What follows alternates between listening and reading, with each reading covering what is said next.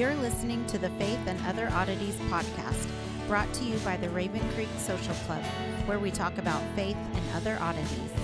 For questions, comments, or to be part of the conversation, join us on Facebook, Twitter, and Instagram, where you can find us at Raven Creek SC.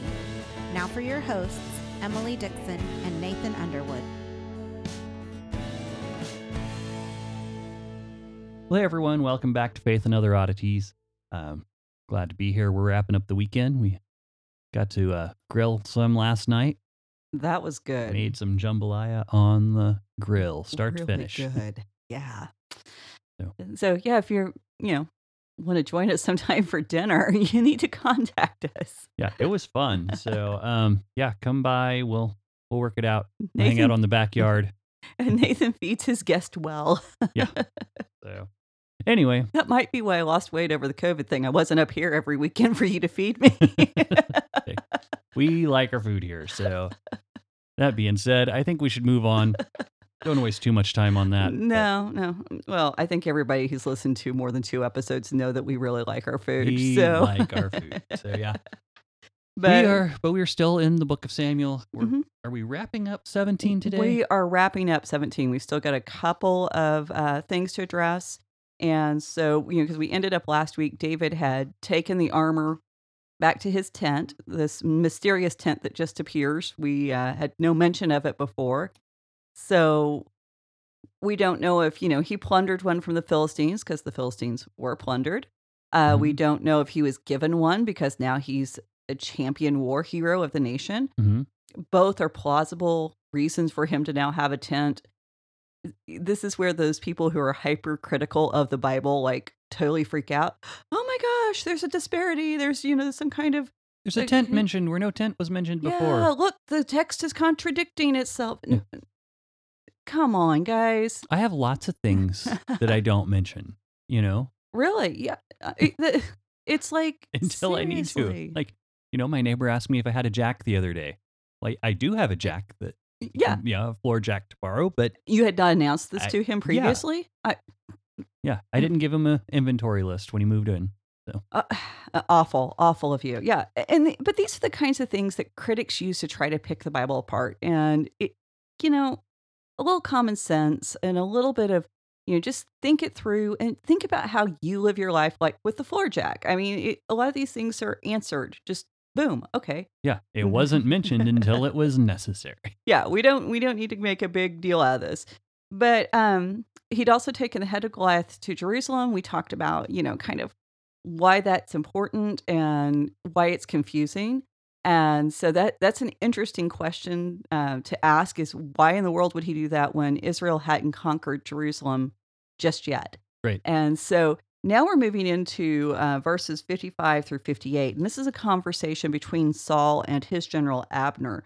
And it really poses a problem because Saul doesn't seem to know who who David is. And I'm just going to read that so you can get a feel for it.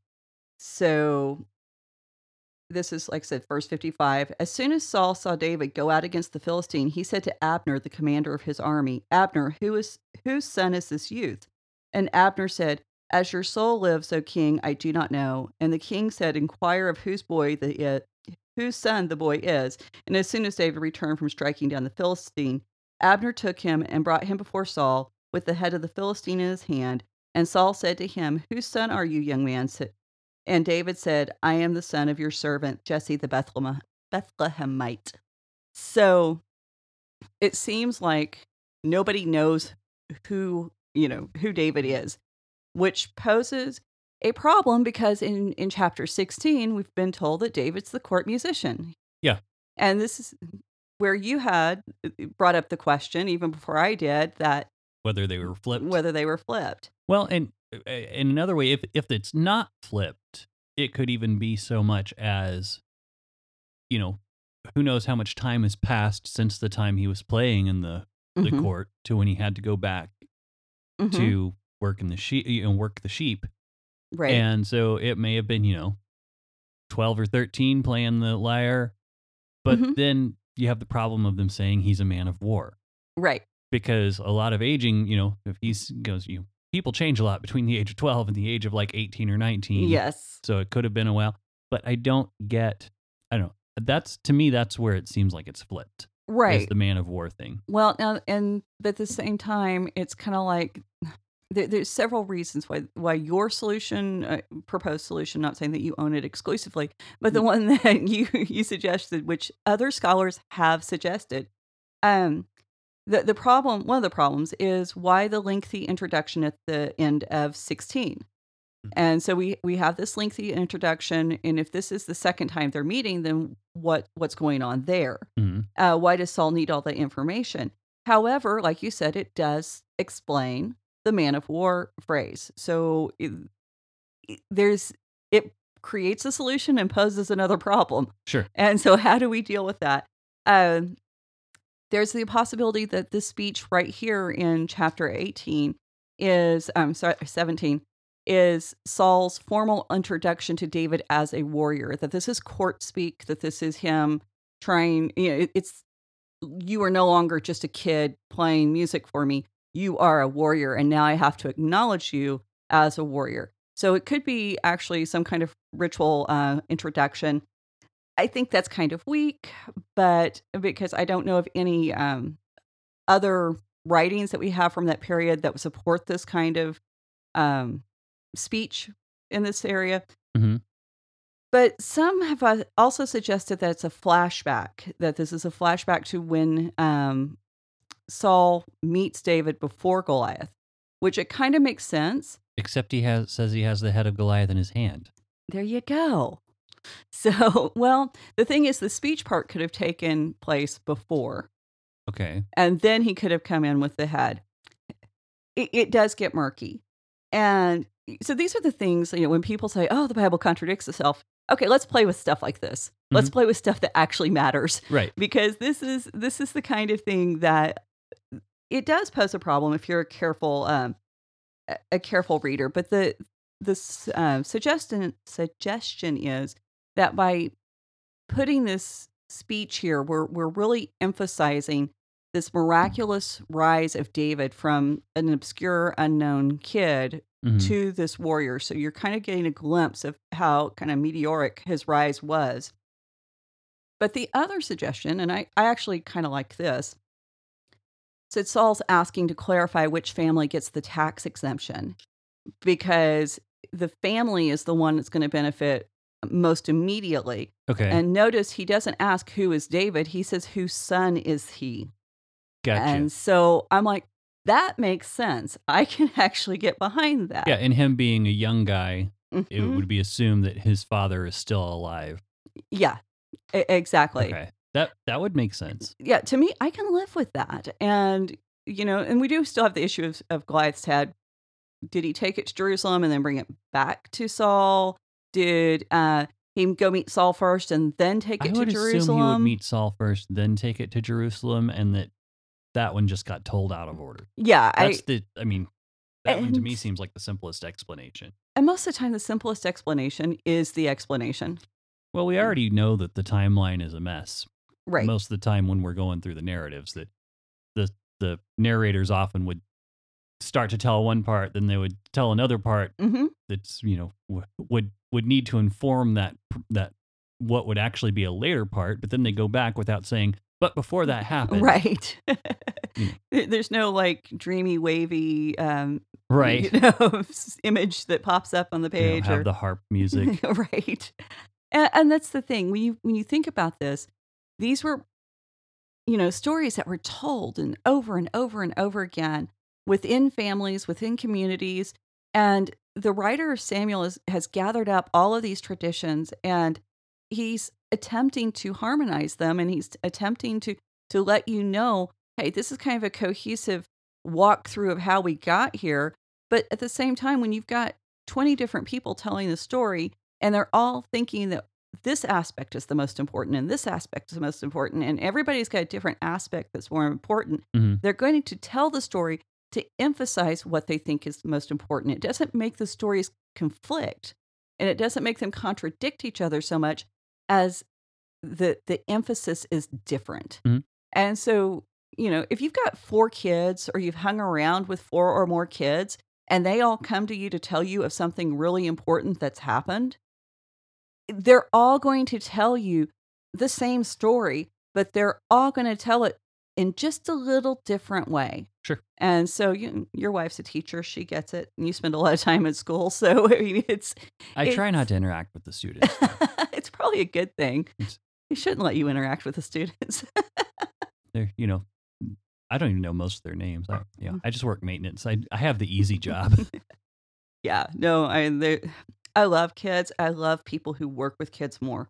Um, so that's just not my gifting. Um, but no, I usually have a lot of fun with them once I'm with them. It's just the idea. It's like, no, don't throw me into the lion's den. so or that furnace whatever but anyway uh moving on with the story david continues and he confirms his identity he says that he is david he is the son of jesse he is from bethlehem and we're reminded that he's the anointed king that david standing before saul right now is the one that god is going to put on saul's throne and there's all this tension and buildup that that the story is leading us to because we know there's got to be a conflict at some point. Mhm. And how are we going to get there? And if Saul is too scared to go out and face Goliath, then what's he going to do about David? Because the one he really should be afraid of is David. So that's where this chapter leads off. And when I got done with that, I wanted to look at were there any Psalms that had been written about David and Goliath? okay. So if you want to read Psalms 151 for us, it's eight verses long. It's not a big deal. You Read the whole thing. read the whole thing. Let me- So let me look 151. it up here. And so, yeah, this is uh, last psalm in the book. Read. Yeah. Very last one in the Bible. And Yeah, it's not in this one. Yeah, I know. Um, I just had to say up a little bit. Uh, it actually it's not in the Masoretic text, and most of your your Old Testament translations are going to be based primarily on the Masoretic text. Um, when I began looking for a psalm to talk about, you know, if David had talked about David and Goliath in any of the psalms, which we kind of expect from David, most of his major life events are marked with the composition of a psalm. Yeah. Um, there wasn't one. I mean, people kind of said, "Oh, well, maybe this one, maybe that one." I and I would read them, and they really felt like they were alluding to other parts. There was no real strong consensus, but there is this Psalms 151, and it's not in most English translations because it's not in the Masoretic. It was only found in the Septuagint, so therefore it was written in Greek and not Hebrew. And even in the Greek, it has the footnote that it falls outside the numbers. So it was included, but it wasn't numbered. And some Bibles do have it.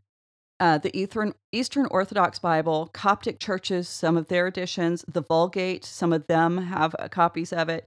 Most Catholics, Protestants, and Jews consider this to be apocryphal. And the reason for that was because it was only in the Greek that we had it to begin with I mean, for so long. However, when we discovered the Dead Sea Scrolls, 151 was included Nice. in yeah, in it was included with the Psalm scroll and the thing was it was originally composed in Hebrew and now we have evidence of that. So uh, you can look it up online. It is there. Uh, if you have a new revised standard version of the Bible, one of the the um, uh, trying to remember which copies, but they most of them have the 151. So I'm going to read it because, like I said, it's only eight uh, chap verses long, not eight chapters. Thank God for that. But it is eight verses long. It says, "I was small among my brothers, the youngest in my father's house. I tended my father's sheep." My hands made a harp, my fingers fashioned a lyre. And who will tell my Lord, the Lord himself, it is he who hears. It is he who sent his messenger and took me from my father's sheep and anointed me with his anointing oil. My brothers were hands, handsome and tall, but the Lord was not pleased with them. I went out to meet the Philistine, and he cursed me by his idols. But I drew his own sword, beheaded him, and took away the disgrace from the people of Israel. So, you know, definitely this is about Mm. you know, 16 and 17, those two chapters. Now, whether David actually wrote them or not, Right. we don't know. Uh, but it does have the feel that we would expect from one of the Davidic Psalms. And the, the thing is, it, it's correct in what it's um, presenting. And it, it's not going to hurt anyone to read the psalm. It, it's, Sure. It's not Yeah. This should not affect your theology in any way. right, right, and and it would make sense that David would have written about this. I don't think we should be, you know, terribly upset about. Yeah. now, and it's quite possible that he did write about it, and this isn't the one he wrote, but we lost it. And the the point is, it, it's interesting. It's a fun tidbit. There are literally thousands of psalms attributed to David and Solomon that we don't have. Mhm. Now, how many of them actually were their psalms? I don't know. And did we lose something that they wrote? I'm sure. I mean, I, I grew up with you, and you wrote. How many songs have you written that you just don't even remember? Uh, a ton. yeah, yeah. Yeah, you remember the best ones. That's about it. You hope you remember the best You ones. hope you remember the best. Yeah, actually, some of the best ones you forget you write them down. well, jamming with people, and you're like, "What did I say? What did I say?" well, in the days before you had a recorder on your phone, can you imagine? Oh, yeah. So, and and that's the thing. Even me drawing, when I do drawings, how many drawings get you know they they fall off on the floor and the cat Mhm. steps on them, and it's like, well, that one's gone. Yeah. And so to think that we didn't lose some of the writings would be ridiculous. And I, I don't think that we could claim that, oh, yeah, we've got them all. And so, you know, be realistic, as realistic as possible uh, about the biblical characters and figures. So now for the part of the show we're both looking forward to. Yay! Yeah. Uh, so we're moving into Psalms 18. Samuel 18. Say, Samuel 18. Let's do Psalms 18 instead. How about that? Uh, Up um, You're the one who makes the notes. yeah, I don't have any notes on Samuel on Psalms 18. So we're we're opening up, um, just looking at the opening passage of uh, Samuel 18, and this is the introduction of David to Jonathan, and this has become a hot passage among the debate between whether the Bible affirms or doesn't gay uh, doesn't affirm gay relationships. So I want to go through this passage like we normally do, and I want to look at what this passage says in order, just just like always. Mhm. I want to address the the the arguments that are used to support um, this being a gay affirming passage versus the arguments that don't. And then because once I get out of this passage, I never want to have to talk about David and Jonathan being gay again because it distracts from the rest of the story, in my opinion. Mhm. We're going to look at all the other verses and we're going to talk about why they actually work or don't work. And I'm going to talk about how we as Christians actually created this debate. Okay. And I'm not talking like liberal Christians, I'm talking the most conservative Christians. We created this debate. Okay. So, little warning you don't want your toes stomped on, might turn it off now. So, I don't, like I said, very reluctant because it, I think it does distract from the good stuff in this Mhm. that that we need to be learning. So verses one through five, I'm I'm not going to read it because I hate to read out loud, and that's a lot of verses. But basically, what we we begin with is as soon as Saul and David finish having their conversations, we're told that um, Jonathan's soul is knit to the soul of David, and that Jonathan loves David's soul as his own soul. And then almost immediately, Saul takes David into his own house and he won't let him return to the house of his father. So it, it's the end of this back and forth between David and Jesse. And that's significant. We're going to talk about that uh, in a minute, too. So then Jonathan makes this covenant with David because, quote, he loved David as his own soul. We're told that twice. And then Jonathan strips himself of his robe and he gives it to David. He gives David his armor. He gives David his sword. He gives him his bow. He gives him his belt. And David went out and was successful in everything that Saul tells him to do. And David's appointed a commander over a large uh, contingencies of men. And so this is it- this is how David's new position within the palace is defined after killing Goliath. So we're going to start with verse 1. The the soul of Jonathan was knit to the soul of David. So the claim is that David and Jonathan have this love at first sight, soulmate kind of connection. So, rule number one, and this is the one we try to abide by anytime we do any kind of scriptural interpretation or exegesis, is scripture interprets scripture. Mhm. So, that's going to be a constant.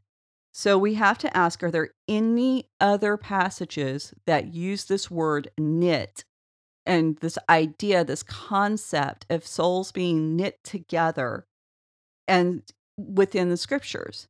So that's that's what we're going to begin looking for because if this is how the Bible uses this is to denote a romantic or sexual relationship, Mhm. then we have to be honest Mhm. about what the Bible actually says.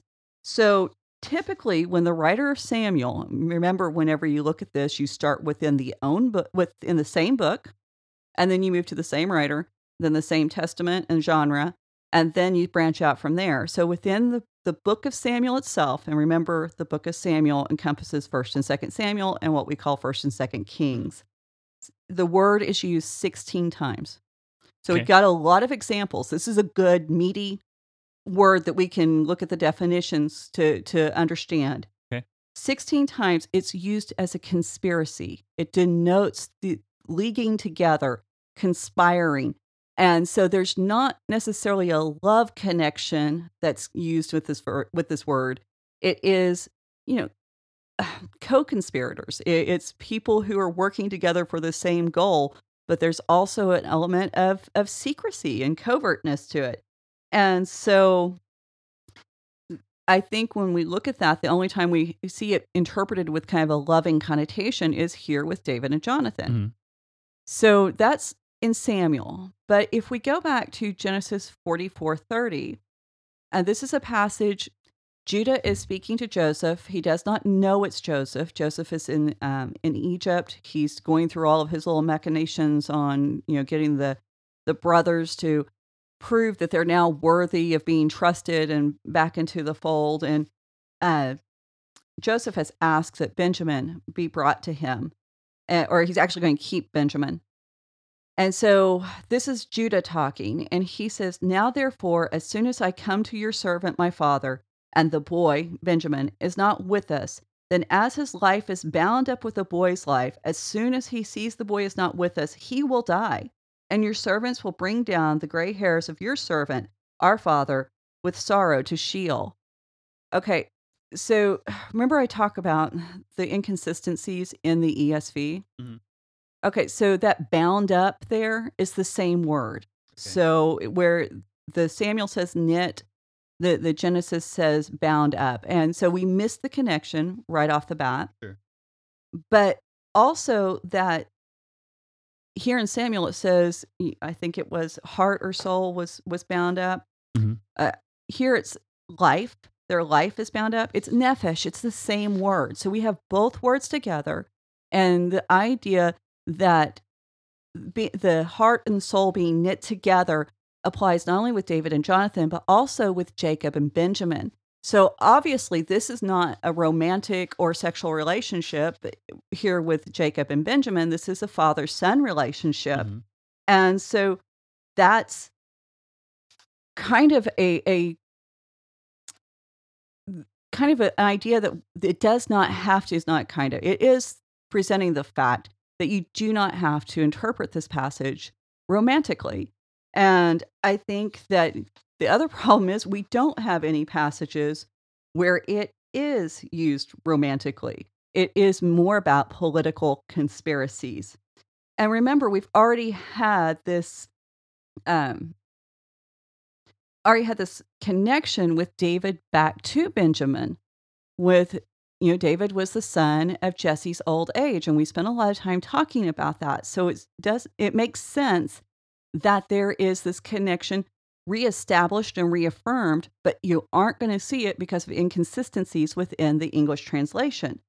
And I really think, in my mind, based on what we know of how the Bible uses foundational stories and retelling, we're being told that Jonathan is going to be taking on not just a friendship role, but also kind of a fatherly role here And I think to me that makes sense. Jonathan's older than David, possibly, you know, around 10 years older.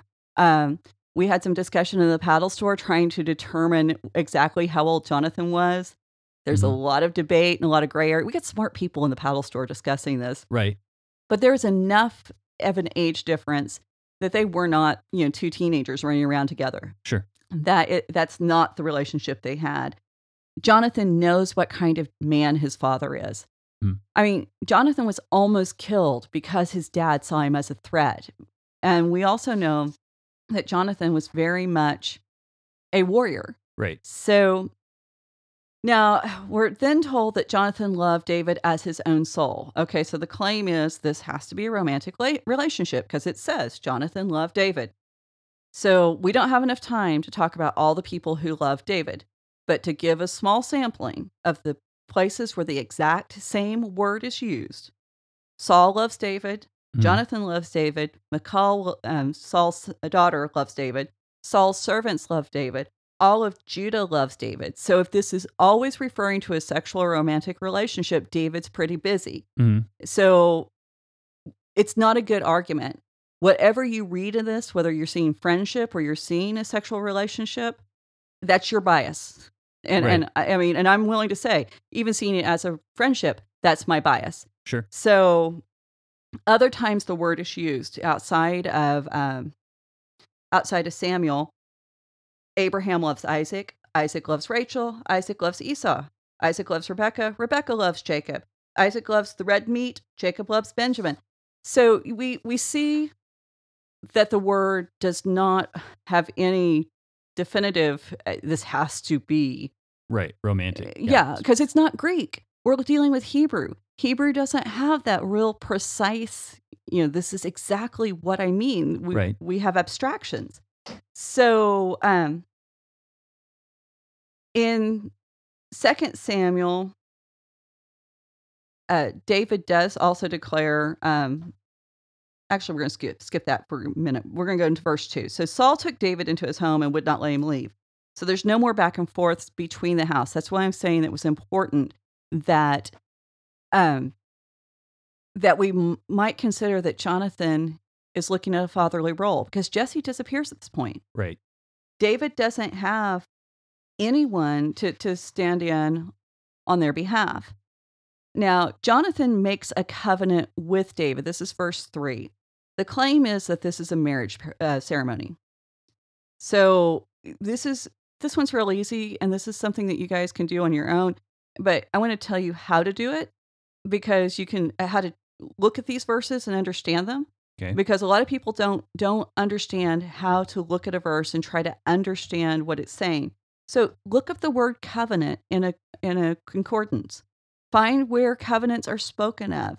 Look at how many times the word is used. So when you read through them, there's over 280 times that a covenant is spoken of in the Old Testament. Out of 280 plus times, seven times it's used to refer to marriage. Right. So to say that a covenant ceremony has to be a marriage is missing the entire point. It, it, it's a weak argument, and if you want to use this this passage to c- affirm that Jonathan and David were in a homosexual relationship, find a better passage. So the the claim that goes along with this is, oh, it refers back to Genesis two, where Adam and Eve are in the garden, you know, bone of my bone, flesh of my flesh, and they were naked and unashamed. The problem is, none of those words, literally, none of those words are found here in Samuel. Okay. Like, usually, whenever you have two passages that are connected, you have a couple of keywords that are shared and you've got a unifying theme. And it's not here. Right. All we have is a covenant. And like I said, 280 plus times, we can talk about covenants are, you know, land agreements, the covenant with God and Abraham, and we, all of these covenants that have nothing to do with any kind of affection, uh, Mhm. let alone love. And also, um, if we're going to say that love is one of the primary uh, requirements, just having that description is a primary requirement for saying this is a sexual romantic relationship. Loving your neighbor as yourself, becomes a really tricky thing to do. So, you know, we've got to be careful because if we take it out to the logical conclusion, Mhm. that that's where we start seeing, oh, wait a minute, there's a problem. So, verse four Jonathan stripped of his robe. The claim is this is a sexual encounter. See, he got naked. Okay, literally, not even what the verse says. Right. This is a robe. This is the outer garment. If it had meant his underwear, it would have used a completely different word. That word is missing. So, this is like giving somebody your coat. Mhm. And nobody thinks that that means anything other than you gave them your coat. So, Well, Actu- and the and the coat, uh, the the robe at this point, it it would have been a status thing, and since Jonathan was a commander of Mm-hmm. of a lot of troops, it would have been saying, "Hey, we've kind of found someone who can replace me as the commander here." it, that's it. And if we're looking at it from, oh, this is arguing for a sexual relationship, we miss what Jonathan's doing. Mhm. Because Jonathan is giving David all the symbols of the royal commander, even the kingship itself. Because you don't get this kind of armor, you don't get this kind of weaponry, or even the quality of clothing that Jonathan was giving, unless you are a royal person, unless you Mhm. belong to the royal house. And so, in many schools of thought, scholars see this as Jonathan being very deliberate and intentional in relinquishing the throne to David. Mhm. That this is an act where Jonathan says, I know it can't be me. I, I- I just get it. And now notice, you know, Saul's armor didn't fit. Right. Jonathan's does. Mhm. And in many respects, the two men, Jonathan and David, they're they're identical. I mean, they're both warriors who took a Philistine on or took the Philistines on Mhm. on faith. Um, they've both been imperiled by Saul's co- uh, cowardice and, and inaction to face a situation. And they're men who respected the king of Israel despite the fact that they knew that he wasn't being the king that he should have been. And they both stand by Saul through all this. Mhm. And the only glaring difference between the two is Jonathan is not as grasping and manipulative as David. Jonathan just does. Sure. David's always plotting his next move. And, you know, to be a successful political leader, you almost have to have that that hunger and that drive to to get ahead. And Jonathan, he he's never shown as having that. And in some ways, he's seen as almost too nice Mhm. to be the king, and that might be why he was not appropriate for the king. Was he a good guy? Was he a great guy? Absolutely, and he was even a man of faith. But he just he he doesn't want it. He doesn't have that gut draw to to power and and conquer and Mhm. making sure everything goes that that, uh, goes the way God wants it, the same way that David does. But by giving by giving all this to David, it's very possible he's saying you're the rightful successor. Sure. You're the one who needs to be on the throne now. And given what we've known about Jonathan so far, I can see him doing that. I, I can see him being the one saying, I, I, I don't have to fight for this Right. and there's no need for me to fight for this because it's it's God's will. And so verse 5 Saul set David over men of war and this makes him a general. Uh, David proves he's good at it. And there's you know entire country even Saul's servants see that that David's good at it. Everyone celebrates what what David's capable of doing. Mhm. And it, it's this description here is a play on that word for um, from Judges that we all know. It was good in their eyes. Mhm. So everyone is seeing this as good in their eyes, and they think that Saul is actually finally doing something right, and he is, and it does align with God's purposes. But it's kind of interesting that he doesn't realize what he's done yet right. he has no clue and you can almost hear saul's servants kind of uh, you know breathing this sigh of relief that oh there's someone here to kind of balance him out you know maybe run interference and Mhm. uh, but david is in the palace at this point. point and so before we move on we're going to look at the rest of those verses so we can finish discussing um, jonathan and david uh, 1 Samuel 20, 17 repeats what we've already been told. You know, basically, Jonathan loves David, and we've talked about why that's just it's you can't use it either way. If you're going to use integrity with the scripture, you can't use it either way. Right. Uh, sec- 1 Samuel 20, 30 through 31. Uh, this is a conversation that uh, Jonathan is having with his father. So it says, Then Saul's anger was kindled against Jonathan, and he said to him, You son of a perverse, rebellious woman, do I not know that you have chosen the son of Jesse to your own shame and to the shame of your mother's nakedness? The claim is that this is the conversation every gay young man has had with his conservative father. And the passage has all the right buzzwords. It says all the right things to, if this is what you're bringing to the passage, Mhm. then you're going to hear that. I, I'm, I don't, I don't want to negate that because we do bring our own baggage to to the passage. You know, perverse, rebellious, shame, nakedness, all of these things set off alarm bells in our own heads. Now, the the reason for this, Saul says, is that Jonathan chose the son of Jesse, and so the idea that Jonathan would choose his lover over his father.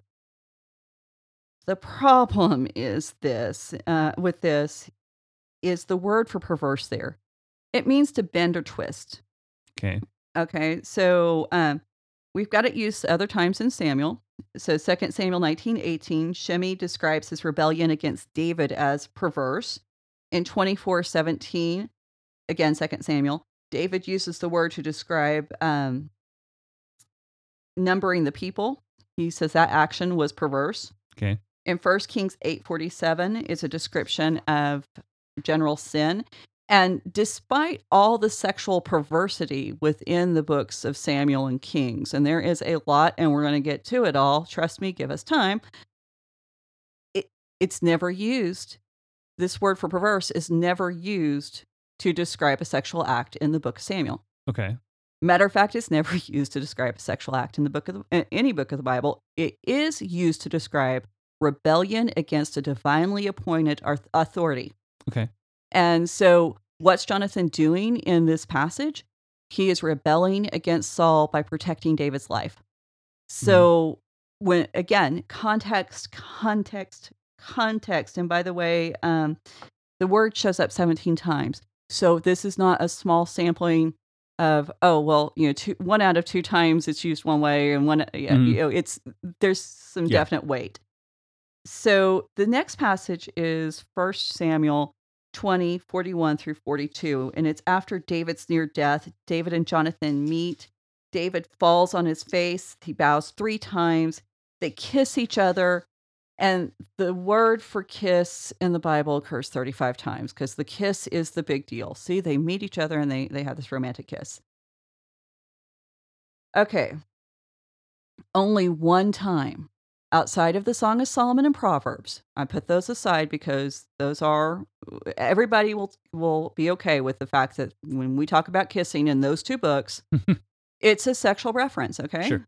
I'm cool with that. I'm not denying that. But one time out of all the other times that it's used in the Bible, it's between family members, it's with men. It, there's only one time that a kiss is romantic, it, well, could possibly be considered romantic.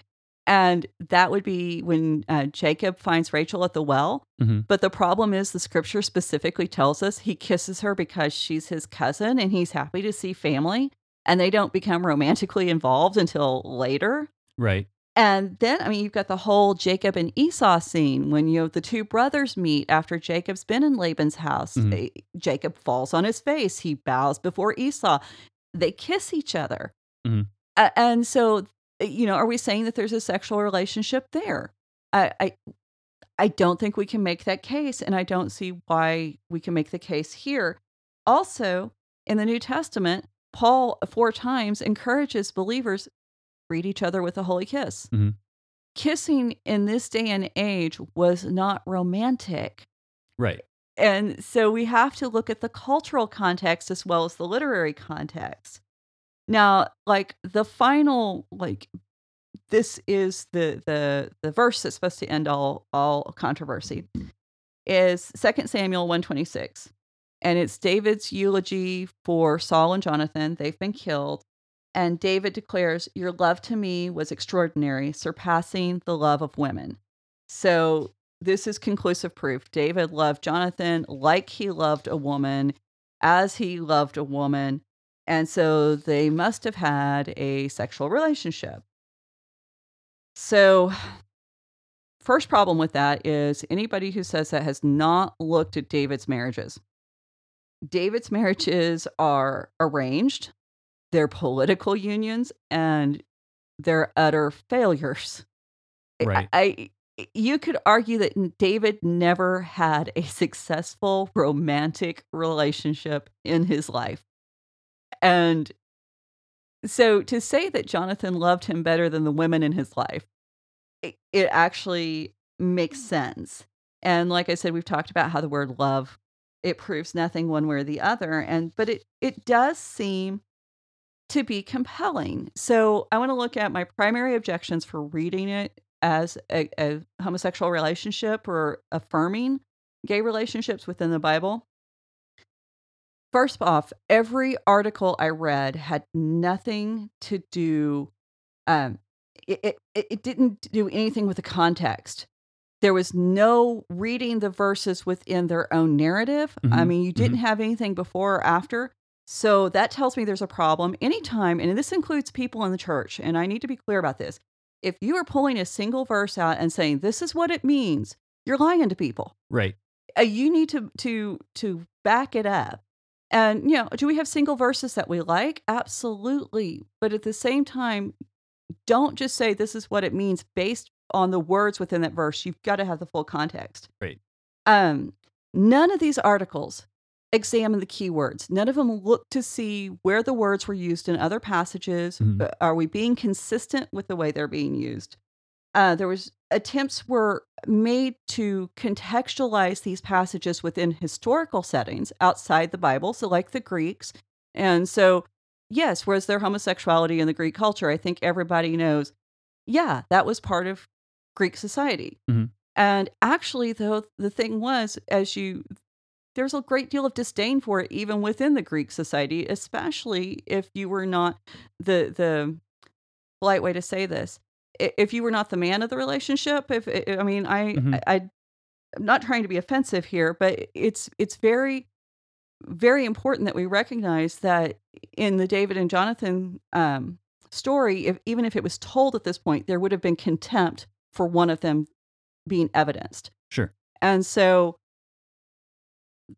the contextualizing within a historical setting is a good thing. We do that all the time. I try to bring up archaeological finds and other writings from contemporary events during the Bible to show how they interact and they contrast. Mhm. But if you can't place it first within the biblical context and then see show how history revolved around it or worked within it sec- as a secondary point, you're doing it backwards. Right. So you you've got to stay on point with that. The um, attempts to contextualize eh, the relationship within Israel were not made, and that's we got to look at the the um, the the Israelite context. This is true, and I'm for that. But what they were attempting to do is to say, yes, there was uh, homosexual relationships. We see that because of the male cult prostitutes. The Bible does talk about that. Completely different issue. Mhm. A- and I'm and when I say it's a completely different issue, I, I'm repeating what most of the gay scholars today are saying. Right. Um, you know, Matthew Vines in his work and, and it's saying that you know the Bible has no concept of a committed romantic homosexual relationship. That's one of his points. But then we turn around and say that David and Jonathan are. Which one is it? Sure. We, we, we can't have both. And so if we're going to, to contextualize it within Israel, uh, the, the, the cult prostitutes, male or female, do nothing to help you out here again. right. Um, no one mentioned David's regard and respect for the Torah. Not one. And the Torah specifically forbids homosexual relationship. I can't get around that. So to know what David thinks about the Torah, we can look at David's own words Psalm 19, 7 through 8. The law, the Torah of the Lord is perfect, reviving the soul. The precepts of the Lord are right, rejoicing the uh, yeah, this is a weird phrase, rejoicing the heart, and the commandment of the Lord is pure. Psalms 48 I delight to do your will, O my God. Your law, the Torah, is within my heart. And he just killed a giant because the giant had blasphemed God, and that was not allowed in the Torah, and had literally stoned him as Mhm. the Torah commanded. So, again, context. And I also have a problem with it because, in order to read these verses this way, we have to ignore the rest of Samuel. Mhm. Um, the writer of Samuel, okay, number one, he's not fond of the kingship to begin with. Right. He he just doesn't really like the idea that Israel's following anyone other than God alone. hmm And he's not overly fond of David either. And so he actually goes out of his way to make sure we know as many details as possible of what David is doing wrong. Mhm. I mean, just look at the story of David and Bathsheba, which we will be doing in the future. The writer does not spare you how horrible David was in all of this and why it is all David's fault. hmm hmm You know, he he wants you to get that David messed up. And when you read this book in the entirety, you really see that the writer wants you to to see all of David's shortcomings. Now, if we were reading about this in Chronicles, then you would have, I mean, much better um Footing. Oh yeah, because Chronicles, they want you to be very happy. David's your king. He's wonderful. Oh, we aren't going to even, look at David uh, and Bathsheba. That you know that doesn't matter. We'll just kind of scoot that off to the side. Samuel's like, nope. You know, Yeah, Pay attention. You get to see what went on here. And so, n- not only does the book of Samuel record when David fails and make sure that everyone knows it, he also makes sure to include that there is punishment, there's consequences, uh, that when the Torah is broken, bad things happen. Mhm. And that's for David, the highest, you know, king and person in the land. He's not exempt, so nobody else is exempt. There's never any mention of the Torah, how it plays into this punishment or consequence, or even God saying, Hey, I'll give you a pass on this one. Right. Uh, so I can't see the writer of, of Samuel not throwing that stone if he could. Sure. I, I really think he, he would uh, he would have done that. So this is the reason why when you read a verse, any verse, you have got to look at the context. And if you really want to drill down and try to understand what's going on, then you need to be looking at all of the surrounding information. Mhm. And you need to be looking at how these concepts and words show up in other passages in order to try to, to get some kind of solid footing. Now, I said at the beginning, we we created this Yeah. because too often in the church when somebody brings up scholarship and somebody brings up some kind of argument um, based on well you know the hebrew or the greek says this or that or you know in that culture this or that happened somebody will always pipe up and they say the exact same thing according to the plain reading of the text okay so the plain reading of the text is what allowed this argument to actually find a foothold Right. because when we're doing the plain reading of the text, if you don't have all those other pieces in play, it does very much look like Jonathan and David are gay. So, it one of the things I wanted to focus on is this is how our own standards and practices have got us into a fix where we can't even argue back against this without violating our own stand, and which puts us as hypocrites. Mhm. And we as Christians need to get better about being consistent, not only with our translations, we saw how translation inconsistencies caused problems Right. within, you know, one of the most popular uh, translations out there. But then also we, we see how inconsistencies with how we read the Bible and how we apply the Bible also causes problems. Mhm. And so, and this is something that I, I, I see within the church overall is when we have an issue and we have an issue and we think it's with the outsiders, the real issue started with something we did and Mhm. Everybody else just picked it up and ran with it, and then we're like, "Oh no, you can't do that." But we we did it first, and I have a problem when we we deny that we might be you know the instruments of our own demise. Yeah. Yeah. and so The church does a pretty good job of fumbling the ball, we which is why we need Jesus. what are, are you saying that that you know actually Jesus might be superior to the law and that Jesus might show us how to properly apply and live within the limits of the law that isn't heartless or pompous or Mm, you know that might actually lead to humility yeah. and yeah and that's the thing i when when we look at at sinful behavior as the law describes it it's not to say that you're a horrible person and that you're beyond redemption. It's saying hey this is how you break father's heart. And when you break father's heart the the proper response is to to to grieve over that. When we hurt some a person a human being that we love and we see the pain that our action caused them i really hope that our response is to go in humility and and go in love and say i'm sorry i hurt you and i want to repair the relationship. And that's what god asks from people is i'm sorry i hurt you. I want to repair the relationship. I won't do that again. And so when we start you know guarding father's heart the way that we guard you our latest romantic um, interest hmm then we can start to grow in that and we can be able to to reach out and to actually care for the people around us and we can do so in a way that reflects that this began with the love we had for father and then we do become these we become his representatives on earth. And you know what's really cool about that idea is you know we we've talked so much about how the kings of the ancient um, kingdoms that they were representatives of the gods.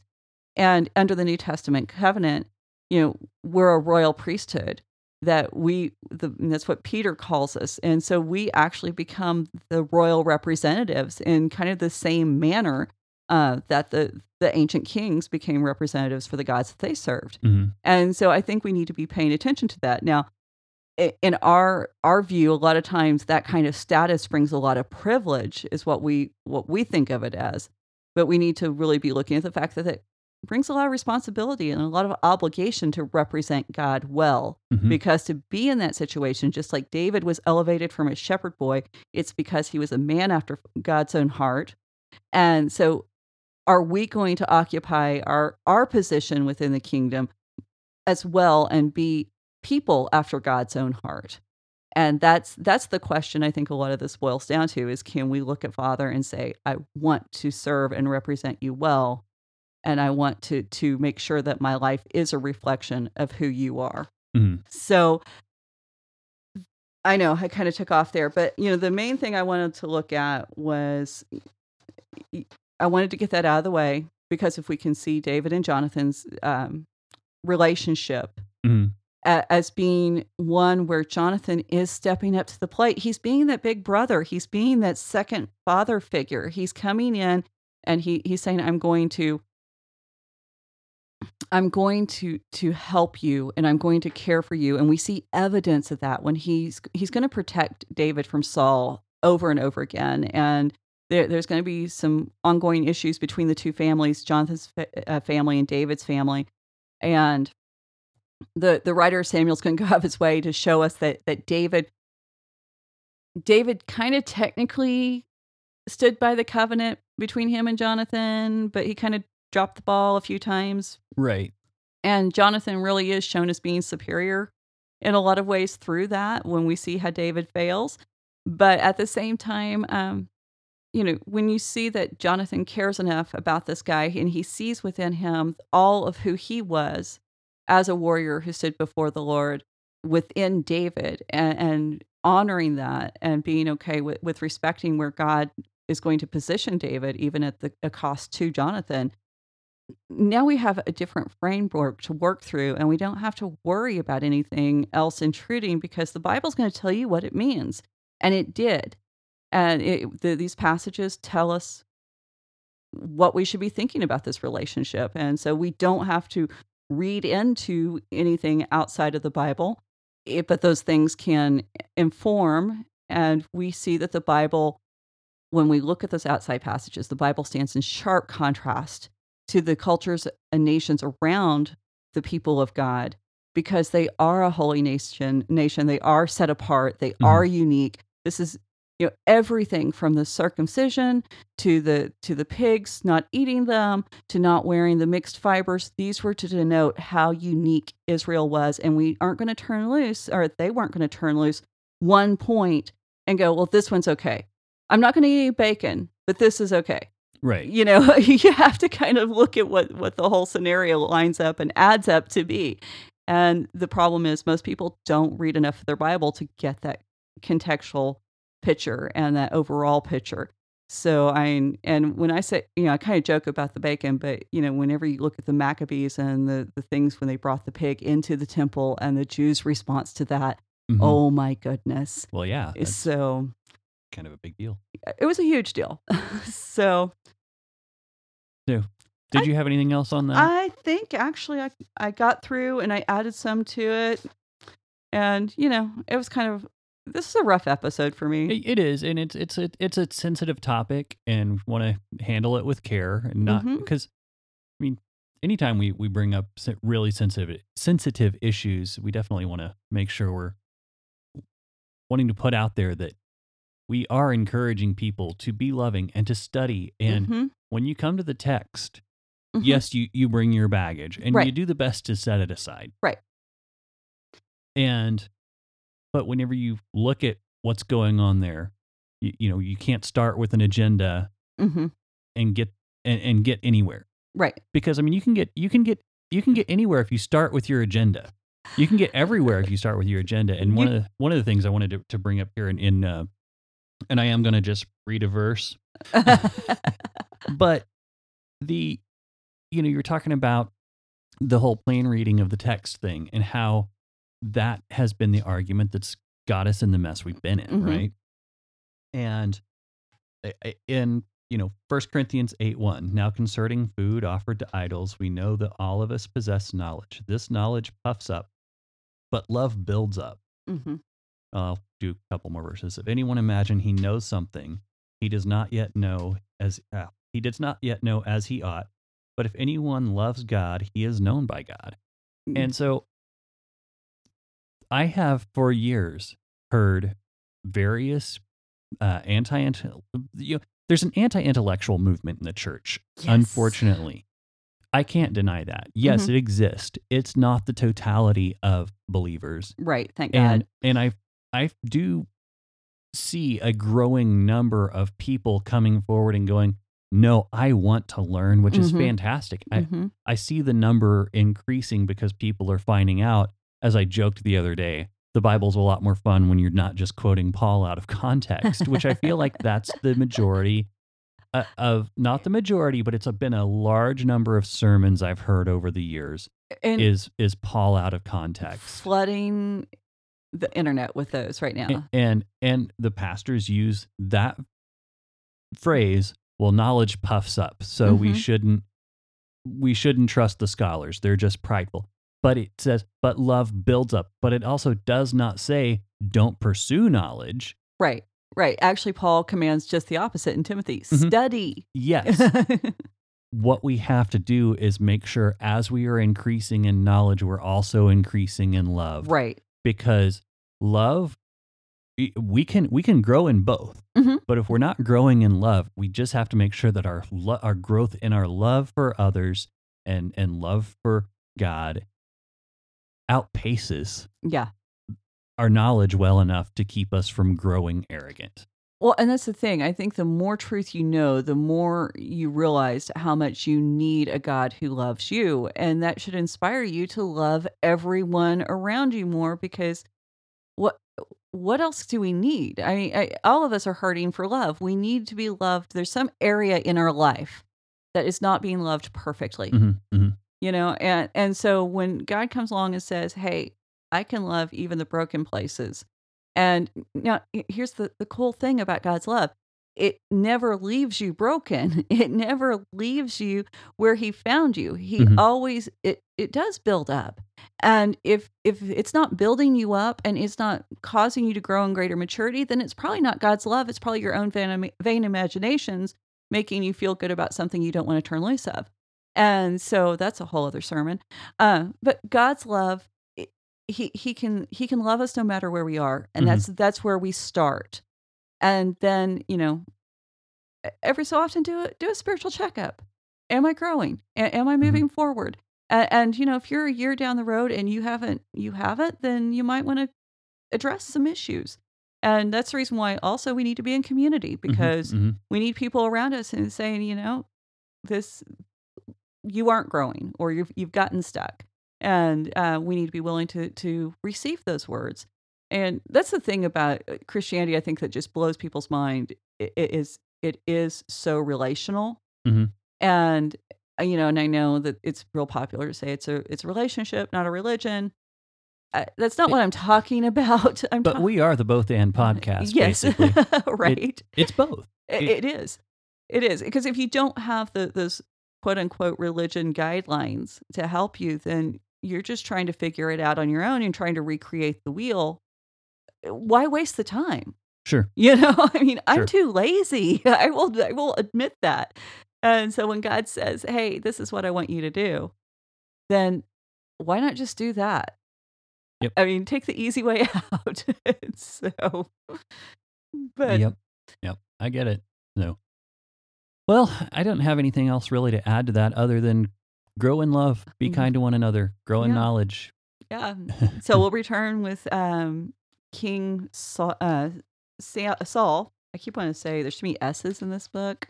yeah. So yeah, we'll return with uh, with Samuel, and we're going to be getting into David's marriages, and Yeah. Plural. yeah, so that's going to be a lot of fun. Yeah. and can't Yeah. wait to get there. And Saul and his knickknack collections. So, anyway, um as it were. So we'll see everyone next week. If you want to be part of the conversation, Raven Creek SC on the social media, ravencreeksc.com, and we'll see you next time. Thanks. Bye.